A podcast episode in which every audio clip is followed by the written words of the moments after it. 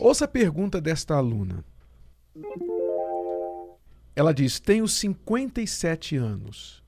Há 11 anos não me relaciono com ninguém. Não tenho vontade de casar. Gostaria de saber se tem algum problema. Eu me acho muito velha. Bom, Cristiane, ainda bem que ela não vai se casar ou não, não tem vontade de casar com ninguém, porque se se casasse, ela iria ser um problema né, na vida dessa pessoa com é, esse tipo de pensamento. É, você se achar muito velha para qualquer coisa, realmente é como se você estivesse determinando que já era para você, né? Você não tem mais jeito, acabou, viva essa vida o quanto que você puder, porque já era, não tem mais para onde ir. É um pensamento errado, né? Eu sei que hoje, hoje, né, os 57 anos não é 57 anos do passado. No passado, uma pessoa de 57 anos realmente se sentia velha, né? Mas hoje em dia, né, com, com a saúde que nós temos, né, mais, mais saúde, as pessoas têm mais acesso a muito mais coisas. É, uma pessoa de 57 anos não é velha, né? Uma pessoa bem, bem ativa, bem inteligente, bem que pode praticar esportes, que pode passear, que pode viajar, que pode é, fazer projetos, liderar projetos. 57 anos não é velho.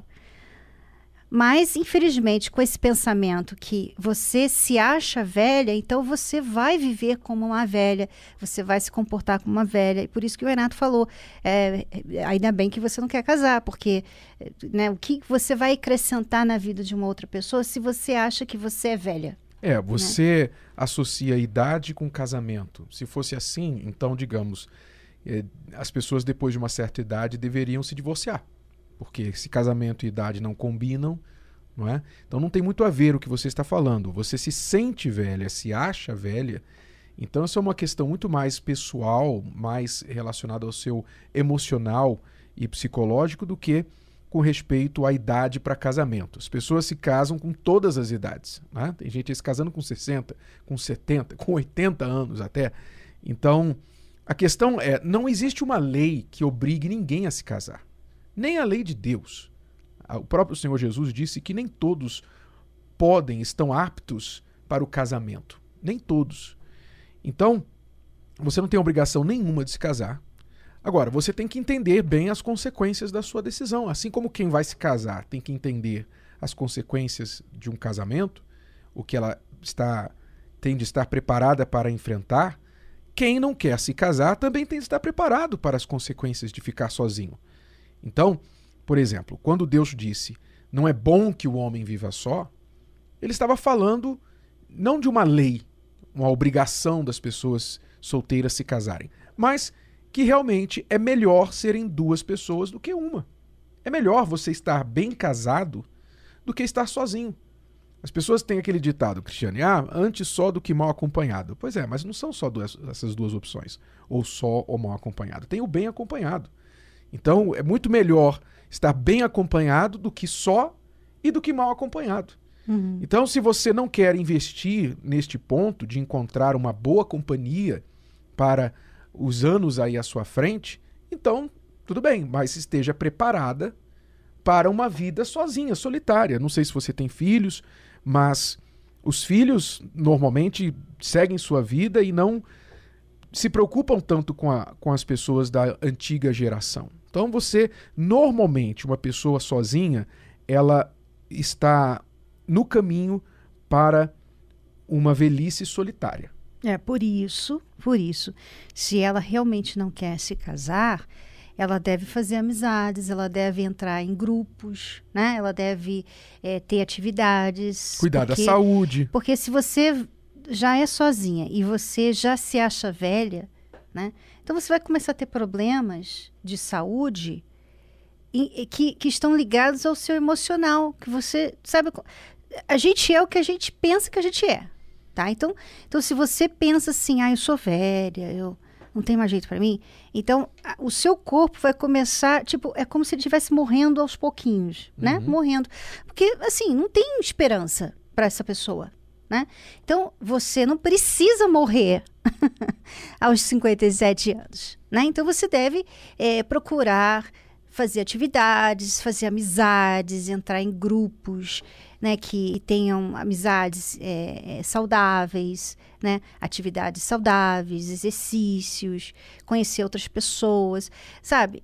Claro, não estou falando aqui em balada, nada disso, mas estou falando de coisas boas que vão acrescentar para você, que você vai ter pessoas que, por exemplo, um dia vai que você é, precisa de alguém, né? Uhum. Você, você precisa de uma carona, você precisa que alguém te ajude de alguma forma. Você tem um amigo, uma amiga. Ir no médico né? com você, ajudar a limpar a casa, fazer algum trabalho mais difícil, etc. Então esse investimento vai ter de ser feito. Quer dizer, aí ela, ela não quer investir num casamento, mas ela vai ter de investir em amizades. É? Então, é, de uma forma ou de outra, você vai ter de investir em algum tipo de relacionamento, porque você não vai ser uma ilha, você vai ter de depender de pessoas, querendo ou não, gostando ou não. Essa é a vida, a gente depende das pessoas. Então, se você se fechar no seu mundo e dizer, não, nunca quero ninguém na minha vida, não tenho, não tenho paciência para casamento. Tá bom, mas você vai ter que ter paciência com um amigo, com um filho, com um parente, com um vizinho, etc. Então, já que você vai ter de investir em algum relacionamento, por que não num relacionamento amoroso com uma pessoa que te ame, que esteja compromissada com você 100% do tempo?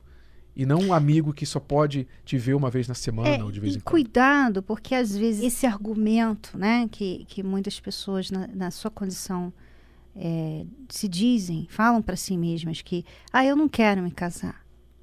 Eu não quero me casar. Na verdade, está camuflado por um medo, o um medo de não conseguir alguém para casar com você. Ou algum trauma que não foi curado. Né? Ela, ela não se curou do trauma de relacionamentos anteriores, como ela diz aqui, há 11 anos não me relaciono com alguém, quer dizer, até os 46 você se relacionou. Então alguma coisa aconteceu aí que te traumatizou, que te desanimou de investir na vida amorosa, e talvez isso não esteja curado. Você está presumindo que o que aconteceu com você lá atrás pode se repetir é. novamente. E isso não é necessariamente o caso. A gente tem na vida várias más experiências. O que, que a gente faz? A gente aprende as lições, se prepara para as próximas experiências evitar as dores das primeiras. Então é assim que você tem que agir também com respeito à sua vida amorosa. É, e uma forma de você descobrir se você tem esse trauma, se você é, tem medo de não conseguir achar alguém, é você eh, responder a seguinte pergunta: é, por que você não faz a terapia do amor? Se você fica assim, ah, não, não, não quero, não quero, não, de jeito nenhum. Se você existe muito a terapia do amor, será que não é por isso? Né? Você não quer lidar com isso porque você tem medo de lidar com isso. Uhum. Uma pessoa bem resolvida, que não tem medo, não tem trauma, Vem, vem na quinta-feira. A pessoa, ah, tá bom, eu vou. Não tô perdendo nada, não vou arrumar namorado, não vou me casar, não tô, não tô me colocando numa situação constrangedora. Eu vou lá, não tem nada a perder. Quer dizer, a pessoa tá bem resolvida. Uhum. Mas o fato da pessoa resistir, não, de jeito nenhum, terapia do amor, é a última coisa que eu quero na minha vida, já fala de um problema aí camuflado que você deve resolver. Bom, fica a dica para você.